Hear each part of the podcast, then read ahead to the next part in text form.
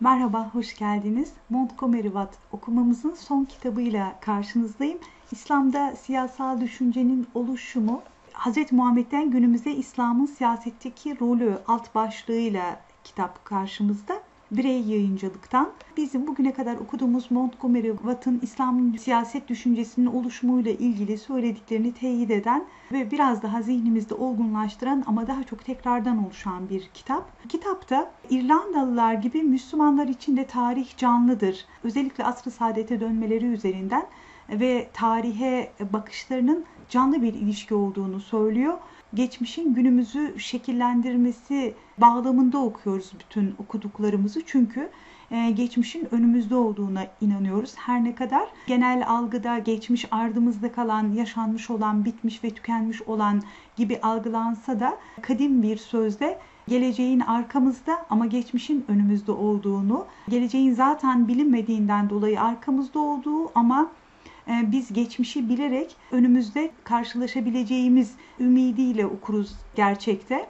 Biz kitapta dini ve maddi sahiplerin e, birbirini desteklemesini okuyoruz. Watt bunun dini olanın, metafiziksel boyutta olanın maddi ayaklarını bizim gözlerimizin önüne seriyor. Bu metafiziksel boyutun kendisini ilgilendirmediğini, önemli olan bu metafiziksel boyutun fizikle ilişkisi ve fiziğin o metafiziksel boyuta hazırlanışı ve o metafiziksel boyutun tüm e, maddi sahiplerle nasıl iç içe geçtiği bu çok önemli dışarıdan bir bakışın bunu görebilmesi çok daha kolay takdir edersiniz ki. İşte burada bu bakış açısı bize toplumsal olanın devrim algısıyla anlaşılamayacağını ve toplumun süreçle ilerlediğini ve süreçle oluştuğunu bahsediyor. Herhangi bir düşüncenin veya dinin içine doğduğu toplumsal dinamiklerin e, muhakkak alışkanlıklarını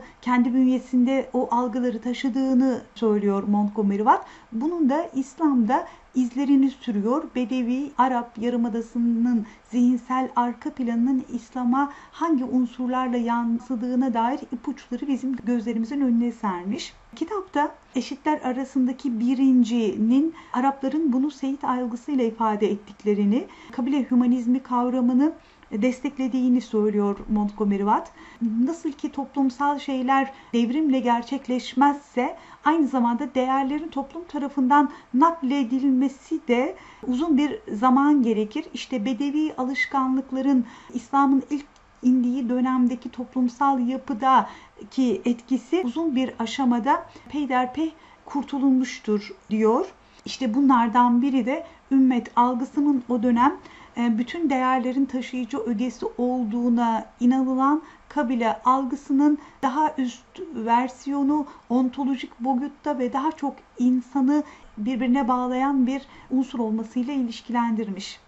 Mütercimin ön sözünün ilk paragrafı bizim için çok önemli. İslam'da siyasal düşüncenin oluşumu başlığı din siyaset ayrılığı zirvesinden bakıldığında garip görülebilir. Kitapta sık sık Montgomery Watt da batıda algılanan din algısıyla İslam'ın siyasi yönünün anlaşılamayacağından bahsetti ve esasen İslam'ın direkt olarak bir siyasi sistem empoze ettiği veya en azından bir siyasi yapılanmanın ayrıntılarını ortaya koyduğu söylenemez. Ki doğru bir yönetim şekli veya kurumsal bir emri yok Kur'an'ın. Kur'an'ın temel gayesi ve esas ilgi konusu siyasi faaliyetler ve oluşumlar değildir. O ferdi sorumluluk ilkesinden hareketle önce bireyin ve buna bağlı olarak da toplumun ıslahını ve doğruya ulaşmasını sağlamak amacındadır. Yani toplumsal olanı kendisine ilahi anlamda sorumluluk addeden bir bireyin oluşumunu hedefler Kur'an. Bir yönetim mekanizması ve siyasi yapılanmanın mevcut olmadığı bir toplumsal yapı da yoktur zaten. İslam açısından siyaset kurumu ana hedefini gerçekleştirmede bir araç ve dolayısıyla da aslında tali bir unsurdur. Allah'ın rızasına götürücü e, bireylerin oluşturmuş olduğu toplumsal çözüm için araçtır adeta. Siyasete e, yönelik olarak değerlendirilecek Kur'ani hükümlerin ekseriyetle genel prensipler şeklinde vaat edilmesi temel ilginin bu olmadığının da bir göstergesidir. Bu aynı zamanda toplumsal çözümün e, bütün zaman ve me- mekanlara dair olması için de kolaylık veriyor. Çünkü siyasi olanın toplumsal olması özelliğiyle zaman ve mekan bağı gözetirsek eğer Kur'an'ın çözümün kendisini kutsamadığı o yolculuğun kendisinin kutsal olduğunu ve o yolculuğun kendi zaman ve mekanında bir çözüme tekabül edeceğine dair inancını okuyoruz. Tekrar ön sözün devamında temel hareket noktası Montgomery Watt'ın diyor mütercim İslam Siyaset Kurumu'nun İslam öncesi siyasi anlayışlara dayanmakta ve onların bir örneğini vermekte olduğudur. Aslında İslam'ın siyasi çözümleme dilinin ve ürettiği çözümlerin Arap Yarımadası'nın epizodik hafızası, alışkanlıkları, düşünme biçimi, hayatı ele alış biçimleri ile arasındaki ilişkiyi kuruyor. 7. yüzyılın başlarında Arapların siyasi düşüncelerinin merkezinde kabile anlayışına sahiplerdi ve Arapların büyük çoğunluğunu kabul eden başka herhangi bir siyasi yapı tecrübesi yoktu. Kabile yapısını meydana getirmiş olduğu siyasi yapının insana güven merkezli, ilkeler merkezli fakat yazılı bir hukuk ve sistem hakkına sahip olunmadığı, daha çok yaşamsal sınırda tutulan, yaşayabilmek amaçlı oluşturulan bir siyasi çaba olduğunu unutmamalıyız. Tüm veriler de bize onu göstermektedir. Kitapta Montgomery Watt bize Hz. Muhammed Aleyhisselam'ın idare ettiği siyasi yapının onun hayatı boyunca gelişen İslam öncesi anlayışları işlevsiz hale getirmedi. Hiçbir zaman öne sürülen metafiziksel algı fizikle irtibatı kesik, irrasyonel kalmadı. Muhakkak yapılabilir, işlevsel hatta Müslümanlar için pragmatik bir anlayışa sahip olan bir din algısına sahiplerdi diyebiliriz. Kabile siyaset algısında her kabilenin diğerine karşı olduğu ve herhangi bir kabilenin Hz. Muhammed Aleyhisselam Mekke'yi fethetmesinden sonra onun yanında ve karşısında olmak zorunda kaldıklarını ve nüfuzlarının Arabistan'ın büyük bölümünde hissedebildiği bu zamanda tarafsızlığın mümkün olmadığını söylüyor Montgomery Watt. Yani ya veya ya da idrak seviyesinde tarafsız olmanın bütün yaşamsal imkanlardan yoksun kalındığı bir siyasi düzeyden bahsediyoruz. Hz. Muhammed'in yanında ve ona karşı olma kararı temelde siyasi bir karardı. Dini veçhe Hz. Muhammed'in kendisiyle müttefik olmak isteyenlerin peygamberliğini kabul etmeleri gerektiği noktasında ısrar etmesi sebebiyle ortaya çıktı.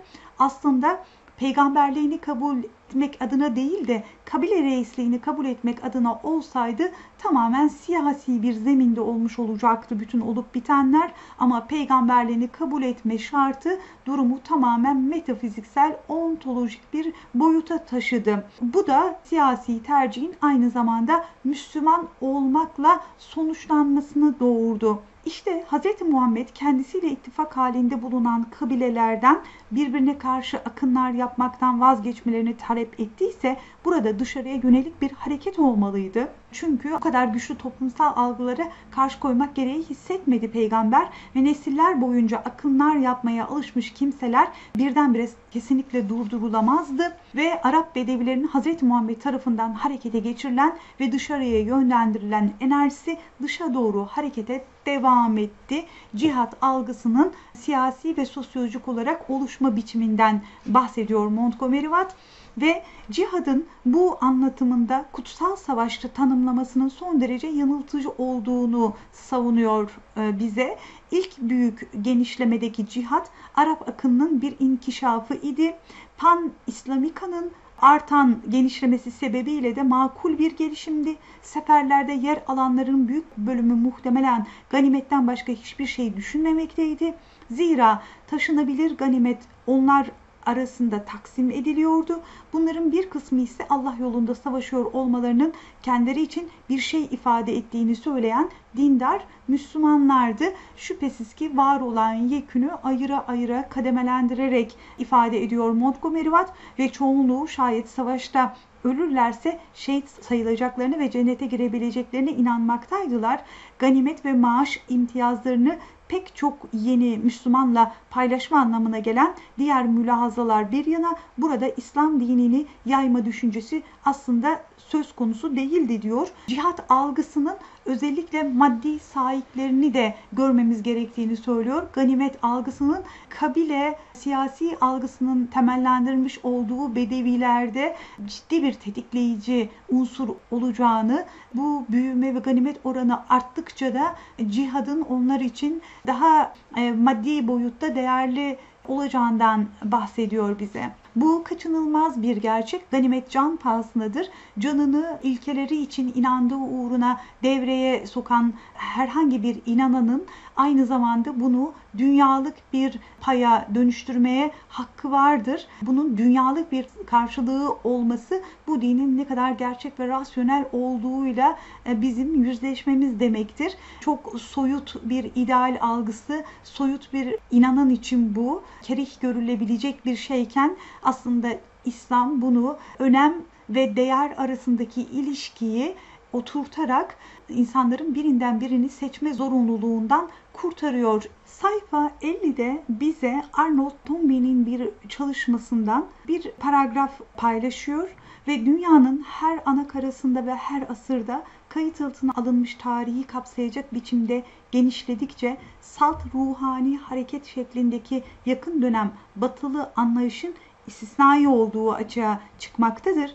İnsanlık tarihinin büyük kısmı boyunca din insanın toplum içindeki tüm hayatı ve kısmen de siyasi faaliyetleriyle yakın ilişki içerisinde olmuştur. İslam'ı anlamak için batıda algılanan din kavramının isabet etmeyeceği ve onu kapsayamayacağını söylüyor Montgomery Watt ve dinin bakış açısının toplumcu olması halinde durum tamamen farklıdır. Çünkü toplumsal dayanışma İslam'da daima bariz bir yere sahip olmuştur ve günümüzde de hala böyledir. İslam başlangıçtan itibaren toplumun siyasi ve sosyal organizasyonuyla alakalı olmuştur diyor.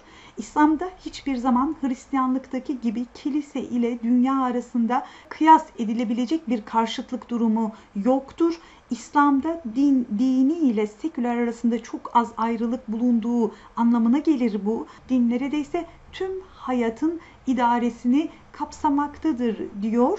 Hayatla iç içe dikotomiden uzak zıtlıkları birleştirebilen bir aklediştir İslam'ın teklif ettiği. Çatışma dilini kendi bünyesinde giderici bir zemindir. Vasat ümmet olmasıyla aynı zamanda ümmet bilinci ümmetin veya toplumun dayanışması gerçekten de İslam dininin siyasi sahadaki en büyük katkısıdır. Bedevi kabileden alınan diğer siyasi anlayışların geniş bir imparatorluğa hatta kısmen şehirleşmiş geniş bir devlete bile uygun olmadığının o dönemde farkındalardı ve o yüzden sık sık metafiziksel bütünlüğü sağlayabilmek için yeni açılımlar yapıldı ve bu da meşruiyeti sağlam, kendine özgüveni kaybetmemiş din dilinin hayat olabilmesi için yapılması gerekendi.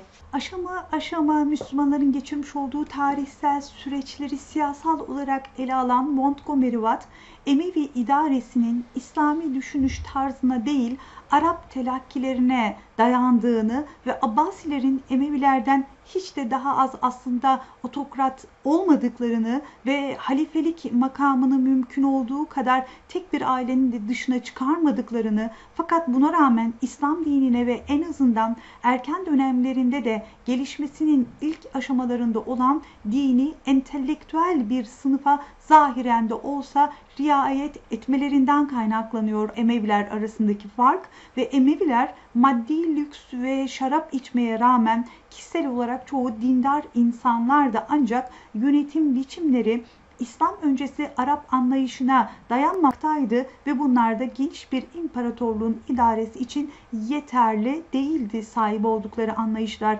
İslam'ın ilk siyasi ayağının Emeviler olması ve kabile siyaseti algısıyla ve o hafızayla arasındaki ilişkinin daha fazla olması anlaşılabilir. Daha emperyal boyutta farklı kültür, farklı milletlere, farklı dini gruplara açıldığında sistem aklının daha güçlendiği ve Arap hafızasından ve Arap toplum yapısı alışkanlıklarından sıyrılması gerekip evrensel bir algıya doğru dönüşeceği reddedilemez bir gerçek. 80. sayfada Hazreti Ömer zamanında bir sistem yapılanması için 640 yılında esaslı bir askeri ve mali reform e, yapıldığını ve bunun e, Hazreti Ömer'in divanı olarak kayıtlara geçtiğini, buradaki divanın bir kayıt defteri olduğunu ve oradaki tüm şahısların kabilelerine göre düzenlenmiş sicilinin var olduğunu ve divanın aynı zamanda e, fethedilmiş topraklardan gelen vergilerden alınması gereken maaşı da düzenlediğinden bahsediyor. Bu demektir ki İslam'ın oluşturmuş olduğu toplumsal yapı yazılı olarak hukuki ve bir sistemik yapıya doğru dönüşüyor. Divanın üzerine bina edildiği prensibin sonuçlarından biri mevkinin sadece kısmen soya ve daha ziyade hali hazırdaki servet ve zenginliğe dayalı göründüğü önceki Arap aristokrasisinin yerine yeni bir elit veya aristokrasinin yahut da üst sınıfın oluşması idi eski ve yeni aristokrasiler arasındaki çıkar çatışması Emevi dönemi siyasetine de yansımıştır diyor.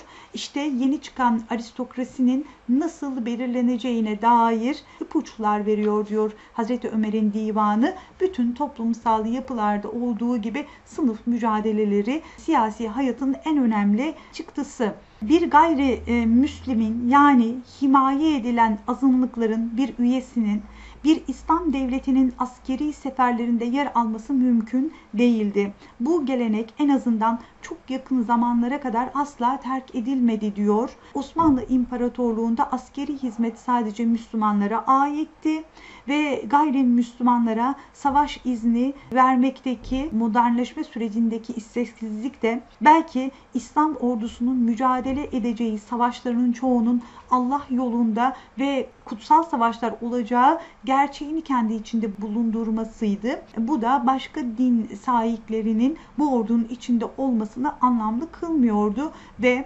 ordunun milletin değerlerinin bekçisi olduğu şeklindeki görüş İslam dünyasının zihinsel arka planını oluşturuyordu. Dini bir algıyla oluşmuş siyasi bir yapının içerisindeki azınlıklar problemi millet sistemiyle özellikle Osmanlı İmparatorluğu döneminde çok sayıda soruna çözüm getirebildiği ve üstelik de avantajlar meydana getirdiğini söylüyor Montgomery Watt. Fakat her ne kadar diyor günümüzde Orta Doğu'da işlerliğini kaybetmiş olsa da çeşitli dini topluluklar için ayrı sahalar görünümünde izleri sürmektedir. Modern Orta Doğu'daki azınlıklar problemi millet sisteminin bir mirası ve şu ana kadar onun yerine koyacak yeterli bir şey bulamamaktaki başarısızlığın bir göstergesidir. E, demek ki bu kavram bu zaman diliminde geçerliliğini yitirmiş. Bunun yerine yeni bir kavramla kodları sağlam toplumsal yapılar içerisindeki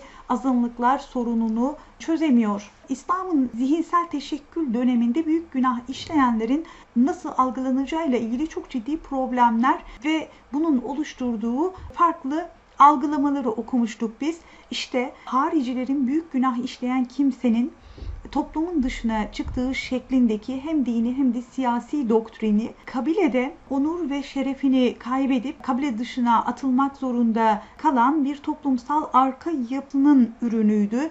Modern bir batılı okuyucuya bu çok ciddi bir konu gibi gelmeyebilir ancak Araplar için azami derecede önemliydi bu. Çöl anlayışına göre insanoğlunun aslında hiçbir hakka sahip olmadığı hatırlanmalıdır. Can ve mal güvenliği kendisini koruyabilecek bir toplumun üyesi olmaya bağlıydı. Yani o siyaset bireysel bir varoluşla değil bir toplumun, bir kabilenin, bir biz olgusunun içerisinde ancak hayatsal güvencelerini sağlayabiliyordu. Biz bu biz aklıyla ortaya çıkan din akledişinin sorunlarını bireyselleşen, şehirleşen Müslüman algıda ortaya çıktığını çok fazlasıyla görüyoruz. Tarihe genel bir bakış açısından Harilerin içinde bulunduğu olaylar aslında önemsiz olaylardır. Yine de harekette zımnen mevcut fikirler İslam siyasetine ilk bu bakışın katkılarıyla sağlanmıştır. Kısacası aşağı yukarı varılacak nokta harici ve Şii hareketlerinin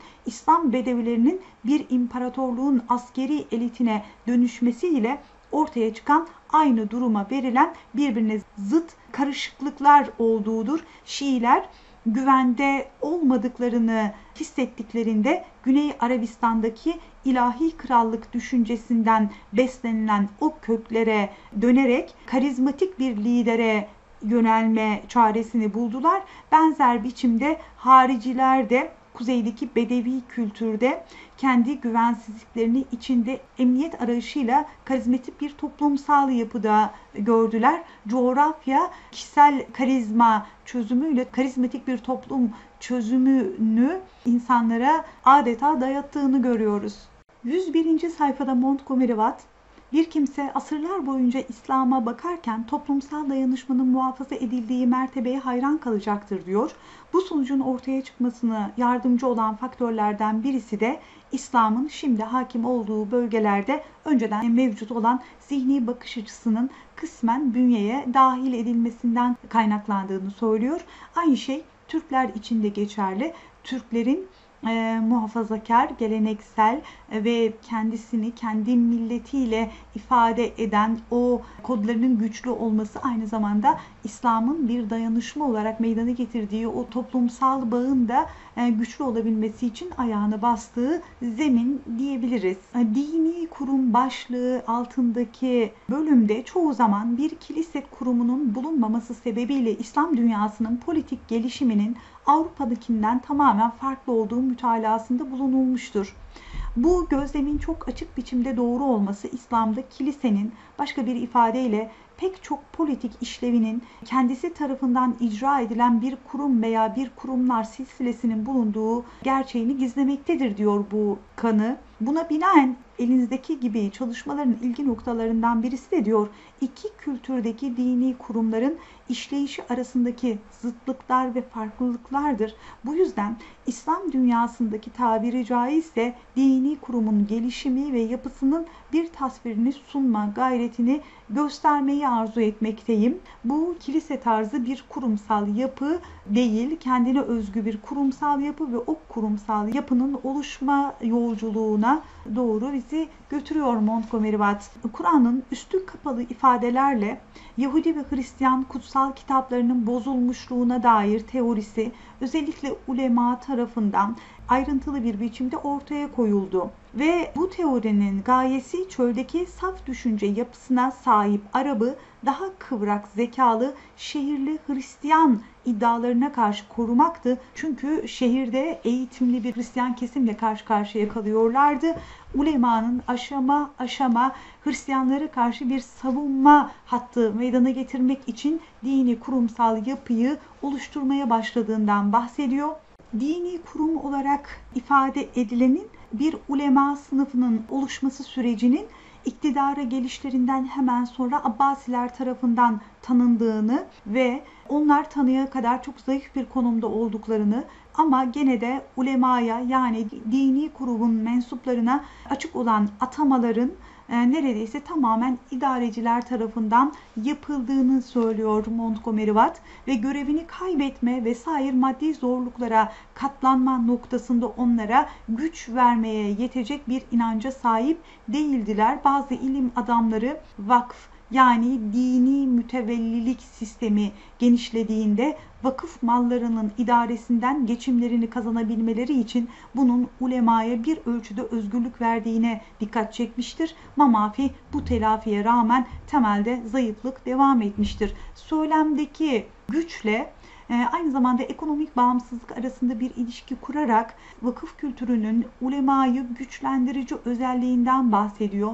İdarecilerin tasarrufu altında bulunmuş olmak aynı zamanda ulemanın gücünü azaltan bir unsur ve açık tehlikelerden birisi de idarecilerin bazı davalarda kendi lehlerine bir karar elde etmek için hakime baskı yapabilecek olmalarıydı hukuk yavaş yavaş daha kompleks hale gelirken e, tabii Müslümanların emperyal bir sisteme dönüşmeleri farklı sorunlar ve farklı çözümleri, farklı düşünme aşamalarını gerekli kıldı. Bu da kompleks bir hale gelmelerini zorunlu kıldı. İşte muhtemelen bu tür bir davranış için hukuki boşluklar çoğaldı ve itaatkar bir hukukçu bulmak kolaylaştı idareciler için. Bununla birlikte hakimler zaman içinde oluşan ve yığılan teamüllere göre hareket etmeye bağımlı hale geldiler. İçtihat veya özgür hüküm verme yani genel prensiplerden hüküm çıkarma hakkı sınırlandırıldı ve iştihat kapısı kapanmıştır ifadesi yavaş yavaş kullanılmaya başladı. Rasyonel olarak iştihat kapısının kapanmış olması mümkün olmamakla beraber temeldir ki diyor tarikatların ortaya çıkması ulema tarafından ahlaki liderliğin kaybedilmesi ve daha ziyade onların idarecilerle gittikçe daha da yakınlaşan ilişkilerine bağlantılı olarak olmuştur. Zira bu ilişki sıradan insanların ulemanın kendilerine karşı idarecilerin tarafını tuttuğuna dair hislerin ortaya çıkmasına yol açmıştır. İşte sufi mantığın ortaya çıkmasının aslında toplumsal vicdanın bir sesi olmaklığıyla arasındaki ilişkiyi kuruyor Montgomery Watt. Biz bu konuya Fazlurrahman okurken fazlasıyla atıf yapmıştık. Müslümanlarda idarecilerle halk arasında bir ara sınıf olma çabasının bir ifadesi olarak görmüştük tasavvufu. Fakat bu kurumsallaşan kimliğiyle farklı bir donukluğa dönüşmesiyle bu imkanını da Müslümanların toplumsal yapısı kaybetmişti. İdareciler tarikatların sıradan insanların kaderlerini kabullenmelerine yardımcı olmak noktasında önemli bir işlevi yerine getirdiğini açıkça gördüler. Tarikatların kısmen tanınması bunların heretik eğilimleri üzerinden bir miktar denetim uygulanmasını mümkün kıldı. Diğer yandan tarikatlar birbirinden ayrılmıştı ve tek bir dini kurum oluşturabilecek durumda değildi. İşte aslında potansiyel bir dini kurum olma ümidi barındıran tasavvuf bunu başaramadı ve 20. yüzyılda tarikatlar büyük ölçüde gerileme içindeydi ve bu gerileme hemen hemen tamamıyla dahili sebeplerden kaynaklanmaktaydı. Eski dini kurum siyasi yapı içindeki konumunu muhafaza etti ancak özellikle 19. ve 20. yüzyıl şartlarına kendisini uyarlamakta inanılmaz biçimde yavaş olması sebebiyle fonksiyonlarını gittikçe daha az yerine getirmekteydi.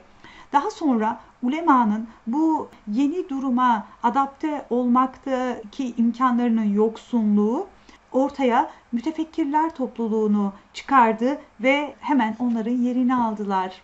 Emevi iktidarı döneminde Arap olmayan birisi Müslüman olduğunda bir Arap kabilesinin yanaşması veya Mevlası olması gerektiğine dair açıklama yapılmıştı. 750 yılına kadar Arap olmayan birisi Müslüman olduğunda bir Arap kabilesinin yanaşması veya Mevlası olması gerekiyordu. Abbasiler İranlılardan aldıkları desteğin büyüklüğü sebebiyle mevalinin isteklerini karşılama yolunda adımlar atmak durumunda kaldılar ve özellikle maaş sisteminin ortadan kalkması sebebiyle Arapların özel konumu sona erdi ve bu da Arapların kendi kültürel, sosyolojik ve siyasi geçmişlerinden beslenme oranını da azalttı. İşte e, Müslümanların Arap olmayanlara açılımları artık Arapların kendi hafızalarından beslenen bir siyasi çözümün izlerini değil belki ama varlığını ortadan kaldırdı.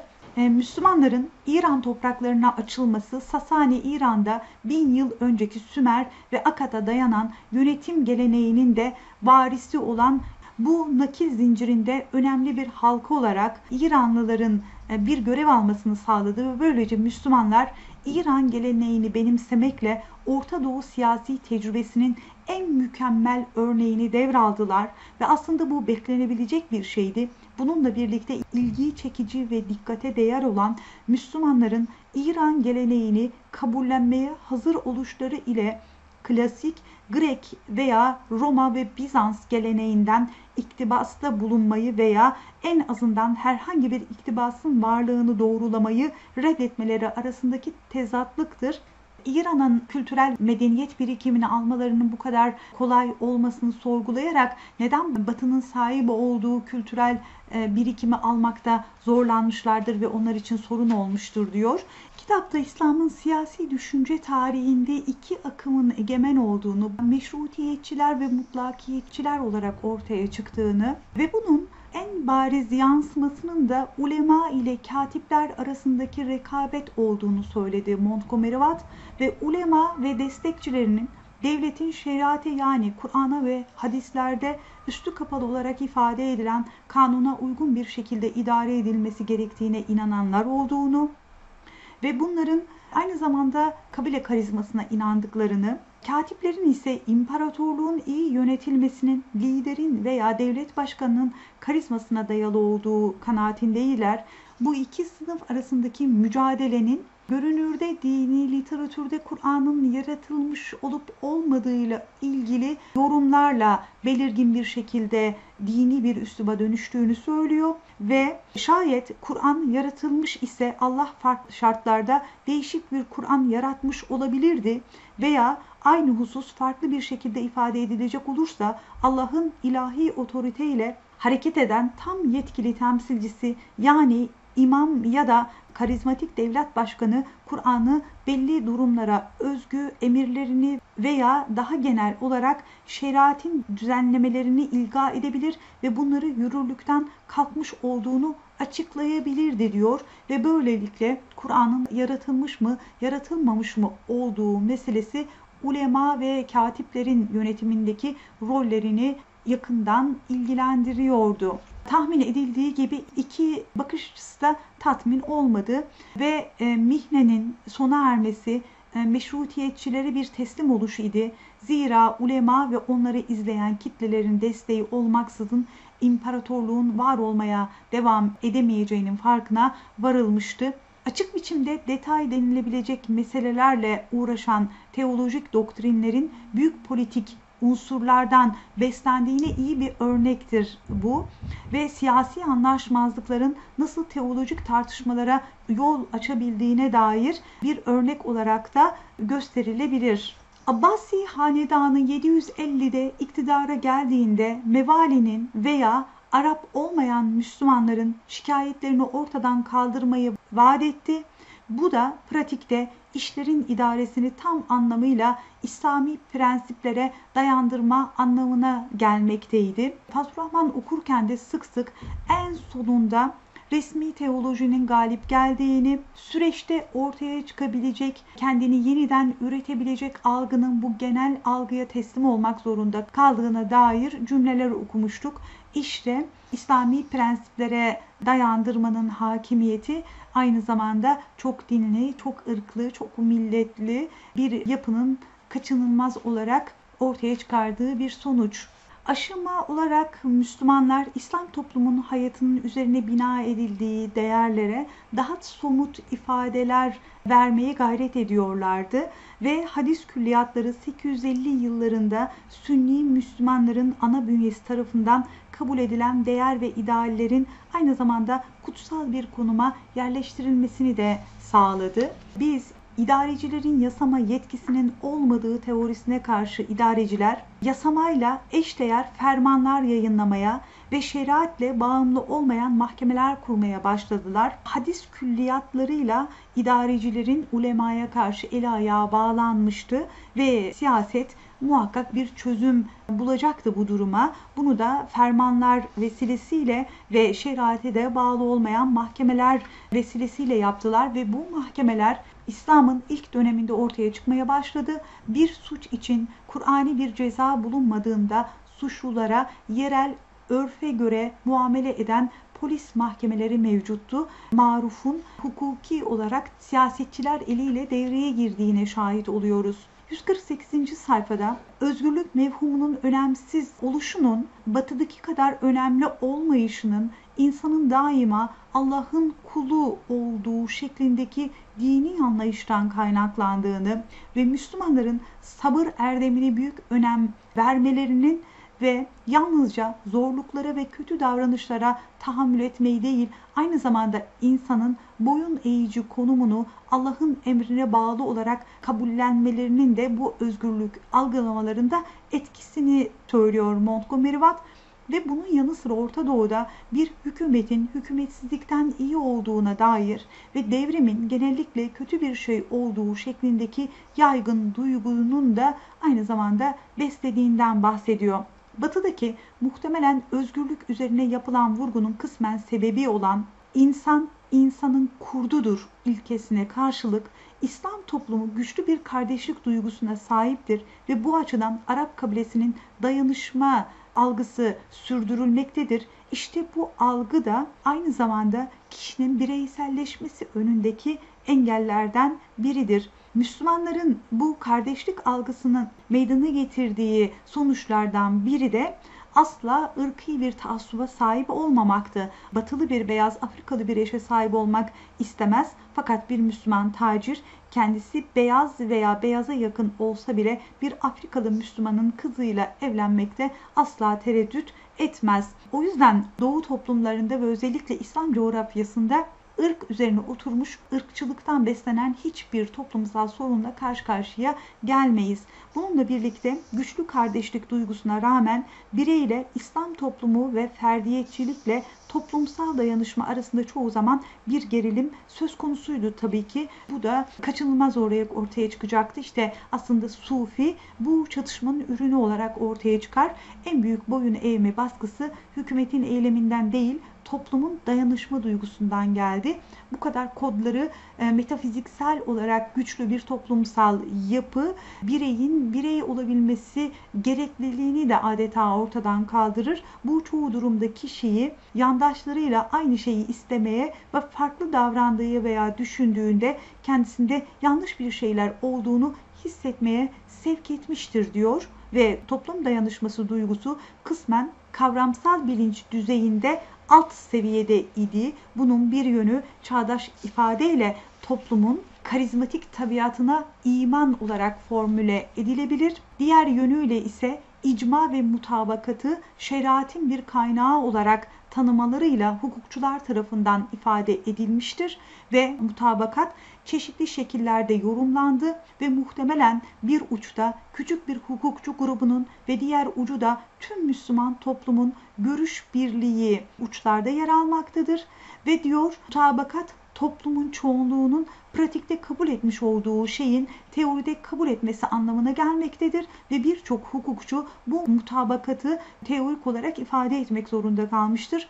Müslüman dayanışma duygusunun politik sistemdeki birlik veya parçalanmışlıktan bağımsız bir realite olduğu ifade edilmiştir.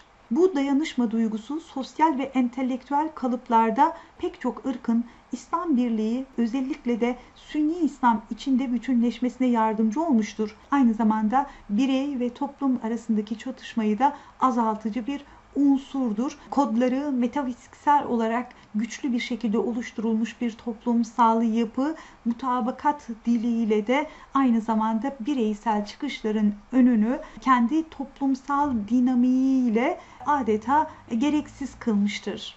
Kitabın bize en büyük hediyesi olan cümlesi bence Sünni siyaset teorisi gelecek için bir proje değildi bilakis daha ziyade İslam toplumunun o noktaya kadar olan tarihinin bir yansıma şeklidir. Yani icma ile tasdik edilen teamüllerin olay sonrası haklılaştırılmasıdır diyor.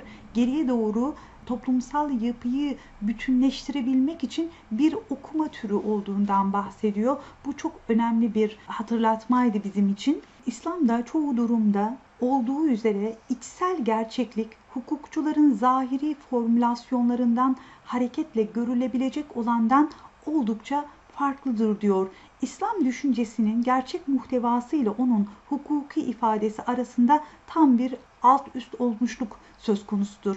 Yaşanan İslam algısıyla hukuki olarak resmileşen veya kurallaşan din algısı arasındaki açıdan ve farklılıktan bahsediyor. Yalnızca her ikisi de bilindiği zaman aralarında ilişkisinin farkına varılabilir ve bu nedenle de dahili prensibi olduğu gibi ifade etme değil, hukuki bir argüman ve yanlı bir sonuç ortaya koymak için onu katı bir kalıba sokmak girişimi olarak görünmektedir. Bu İslam yaşayan bir organizm olarak varlığını sürdürmekteyken zahiri bir katılığın altında İslam'daki tüm nazari faaliyeti karakterize eden teorinin yeniden biçimlendirmesinde etkisi görülebilecek sürekli bir baskı uygular ve gerekirse teorinin sınırlarını ötesine geçmekte ve hakikatler hakkındaki anlayışını özgürce ifade etmekte tereddüt göstermez.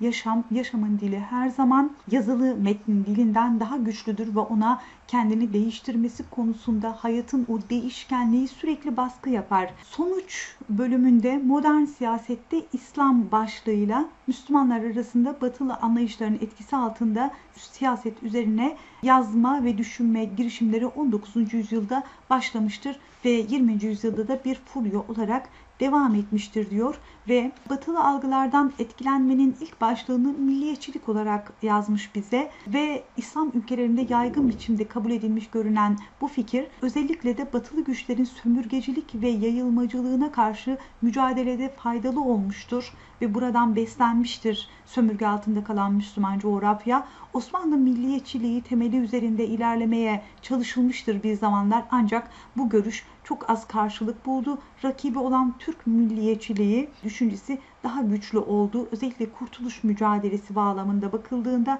ve Türkiye Cumhuriyeti'nin şekillenmesinde de bu milli duruşun katkısından bahsediyor. Arap Yarımadası'nda ise Arap olmanın daha az batılılaşmakla ilgisi vardır ve hala soylarının bilincindedirler diyor. Belki de İslam coğrafyasında milliyetçiliği biraz daha batılı boyutta kendisinde bulunduran tek coğrafyadır diyebiliriz. İslam'ın tüm siyasi hayatı üzerinde kafa yoran herkes şunu bilir ki diyor Arap milliyetçiliğinin kısmen değişim geçirip geçirmediğini sormaya mecburuz modern siyaset dönemindeki İslam algısı için demokrasi, totalitarizm ve sosyalizm başlığı ve Arap kabilesinde demokratik bir unsurun var olduğunu fakat kabilenin tüm erkeklerinden oluşan meclisin Yunan polisinin yurttaşlarının meclisinden farklı olmadığını fakat bu tecrübenin Arap kabilesindeki demokratik unsurun modern demokrasideki unsurla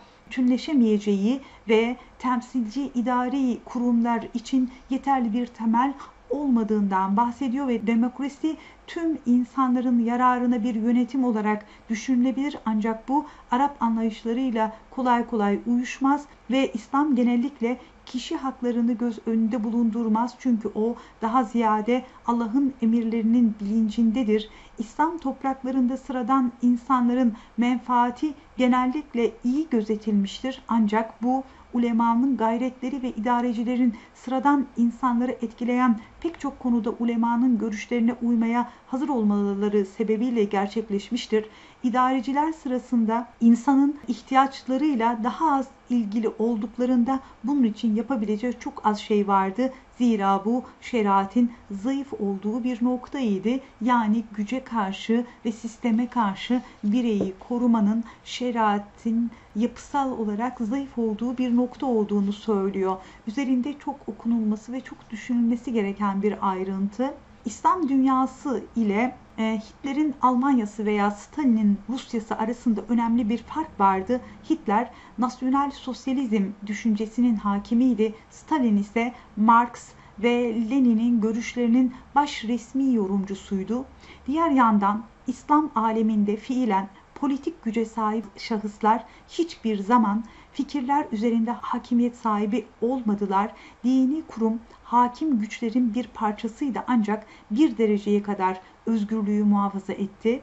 Özellikle en güçlü sultanın en alt seviyedeki Müslümanla tamamen aynı şekilde şeriate tabi olduğu teorisi Sünniler arasında her yerde kabul gördü. Şayet sultan Allah'ın emirlerine itaatsizlik ederse bu hayatta cezadan kurtulabilir ancak gelecek alemde cezasını çekecektir. Bu nedenle Sünni Müslümanların hiçbir sultanı veya idarecisi kişilerin düşünüşleri üzerinde batılı totaliter diktatörün sahip olduğu gibi bir güce sahip olacak bir arka yapıya sahip değildi. Batı'da yargı bağımsızlığı nedeniyle artan kazanımlar İslam ülkelerinde şeriatin hakimiyetiyle güvence altına alınmıştır diyor. Şeriatin üstünlüğü aslında yargının bağımsızlığıyla geçişken anlaşılabilecek bir zemindir. Uyarlama imkanlarının hayata geçirilmesi başlığında Lord Kramer'den yenilenen İslam artık İslam değildir dediğini fakat bu köprünün altından çok sular geçtiğini ve Müslümanların hayatlarında büyük değişimler meydana geldiğini söylüyor Montgomery Watt ve buna rağmen İslam'ın kendini modern dünyanın problemlerini karşılamak için uyarlaması yönündeki ihtiyacı üzerinde duruluyor artık. Uygulamacı değişimlerin beslenebileceği iki kaynak olduğunu ulema veya daha genel olarak entelektüel faaliyetlerin bu uyarlamacı değişimlere hazırlık olabileceği, İslam'ın erken dönem tarihinde uyarlamacı değişimlerin yani buna e, meşruiyeti sağlam din dili de diyebiliriz. Entelektüeller tarafından başarıyla gerçekleştirildiği iki alanın mevcut olduğunu 9. yüzyılda şeriat ve sünniliğin oluşturulmasının e, bu meşruiyeti güçlü din dilinin zirvelerinden biri olduğunu ve ikincisinin ise 9. ile 12. yüzyıl arasında Yunan düşüncesinin özümsenmesi örneğinin olduğunu söylüyor. Başarısının önemli bir parçasını Bedevi toplumunun düşünce ve uygulamalarının bizzat Hz. Muhammed Aleyhisselam tarafından kendi zamanının Medine'sindeki hayat için değiştirildiğini ve oradan beslenmekle beraber o seviyenin daha yukarıya çekildiğini ve bundan daha ileri bir derecede 9. yüzyılda Orta Doğu'nun daha kozmopolit şekillerine uyarlanmasına aşama aşama şahit oluyoruz. İslam öğretisini ve uygulamalarını yeni durumlara uyarlamak için e, değişim gerçekleştirmenin üçüncü yolu ise icma veya mutabakat özelliğiyle Müslüman toplumun tamamının mutabakatında görülür diyor. Daha önce vurgulandığı gibi mutabakat toplum dayanışmasının bir vecihesi olarak kabul edilebilir ve açıkçası hiçbir değişim nihai olarak Müslümanların ekseriyeti tarafından onaylanmadığı takdirde de etkili olmamıştır. Entelektüelin uyarlamaları gerçekleştirmedeki başarılarının bir bölümü de kitlelerin onayını elde etmesidir. Bununla birlikte toplum mutabakatı her zaman uysallıkla entelektüeli takip ederek göstermez.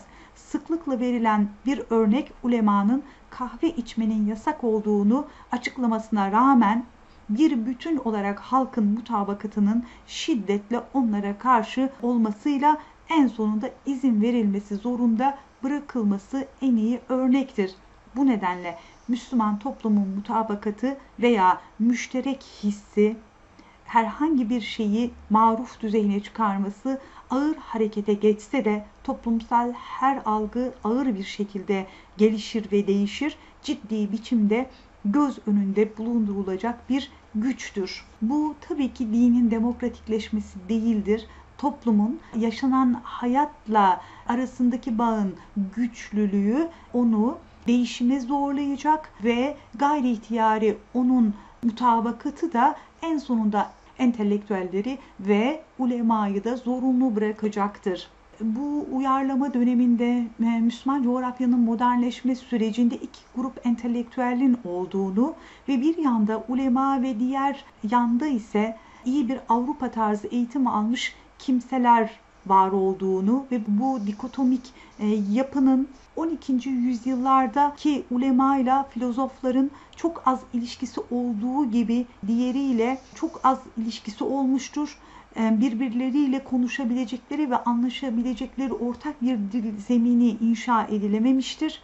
Fakat diyor buna iyi bir örnek olarak Muhammed İkbal, Bergson ve Nietzsche'nin bir miktar etkisi olduğunu söyleyebilirim. Bu iki dünya arasındaki entelektüel iletişim kurmak için ve bu konuda henüz İkbal'in şöhretine ulaşabilmiş hiç kimse yoktur dedi. Biz İkbal'e Fazlur Rahman'ın da bu nevi çok atıf yaptığını hatırlıyoruz. Kitap bundan önce okuduğumuz birçok nüansı tekrar hatırlatması konusunda bizim için verimli bir tekrar olduğunu söyleyebilirim. Bu kitabı da okuyarak bana eşlik ettiğiniz için çok teşekkür ederim. Görüşmek üzere. Hoşçakalın efendim.